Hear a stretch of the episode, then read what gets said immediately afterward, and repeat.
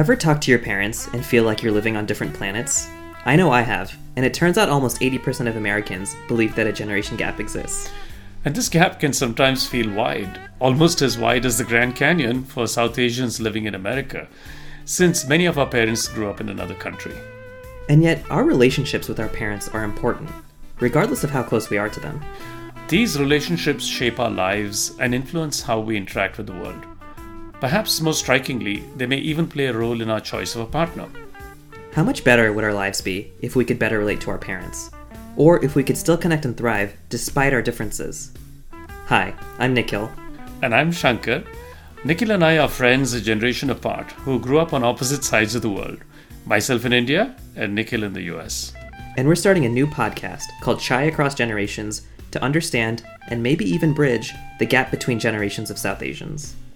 In each episode, we'll discuss a new topic over a cup of chai to explore just how much we all have in common and where we differ.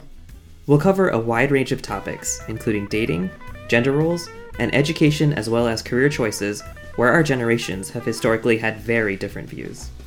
So grab a cup of chai, pull up a chair, and join the conversation. And if you like what you're hearing, hit that subscribe button to get episodes of Chai Across Generations in your feed. See you all at chai time! Bye.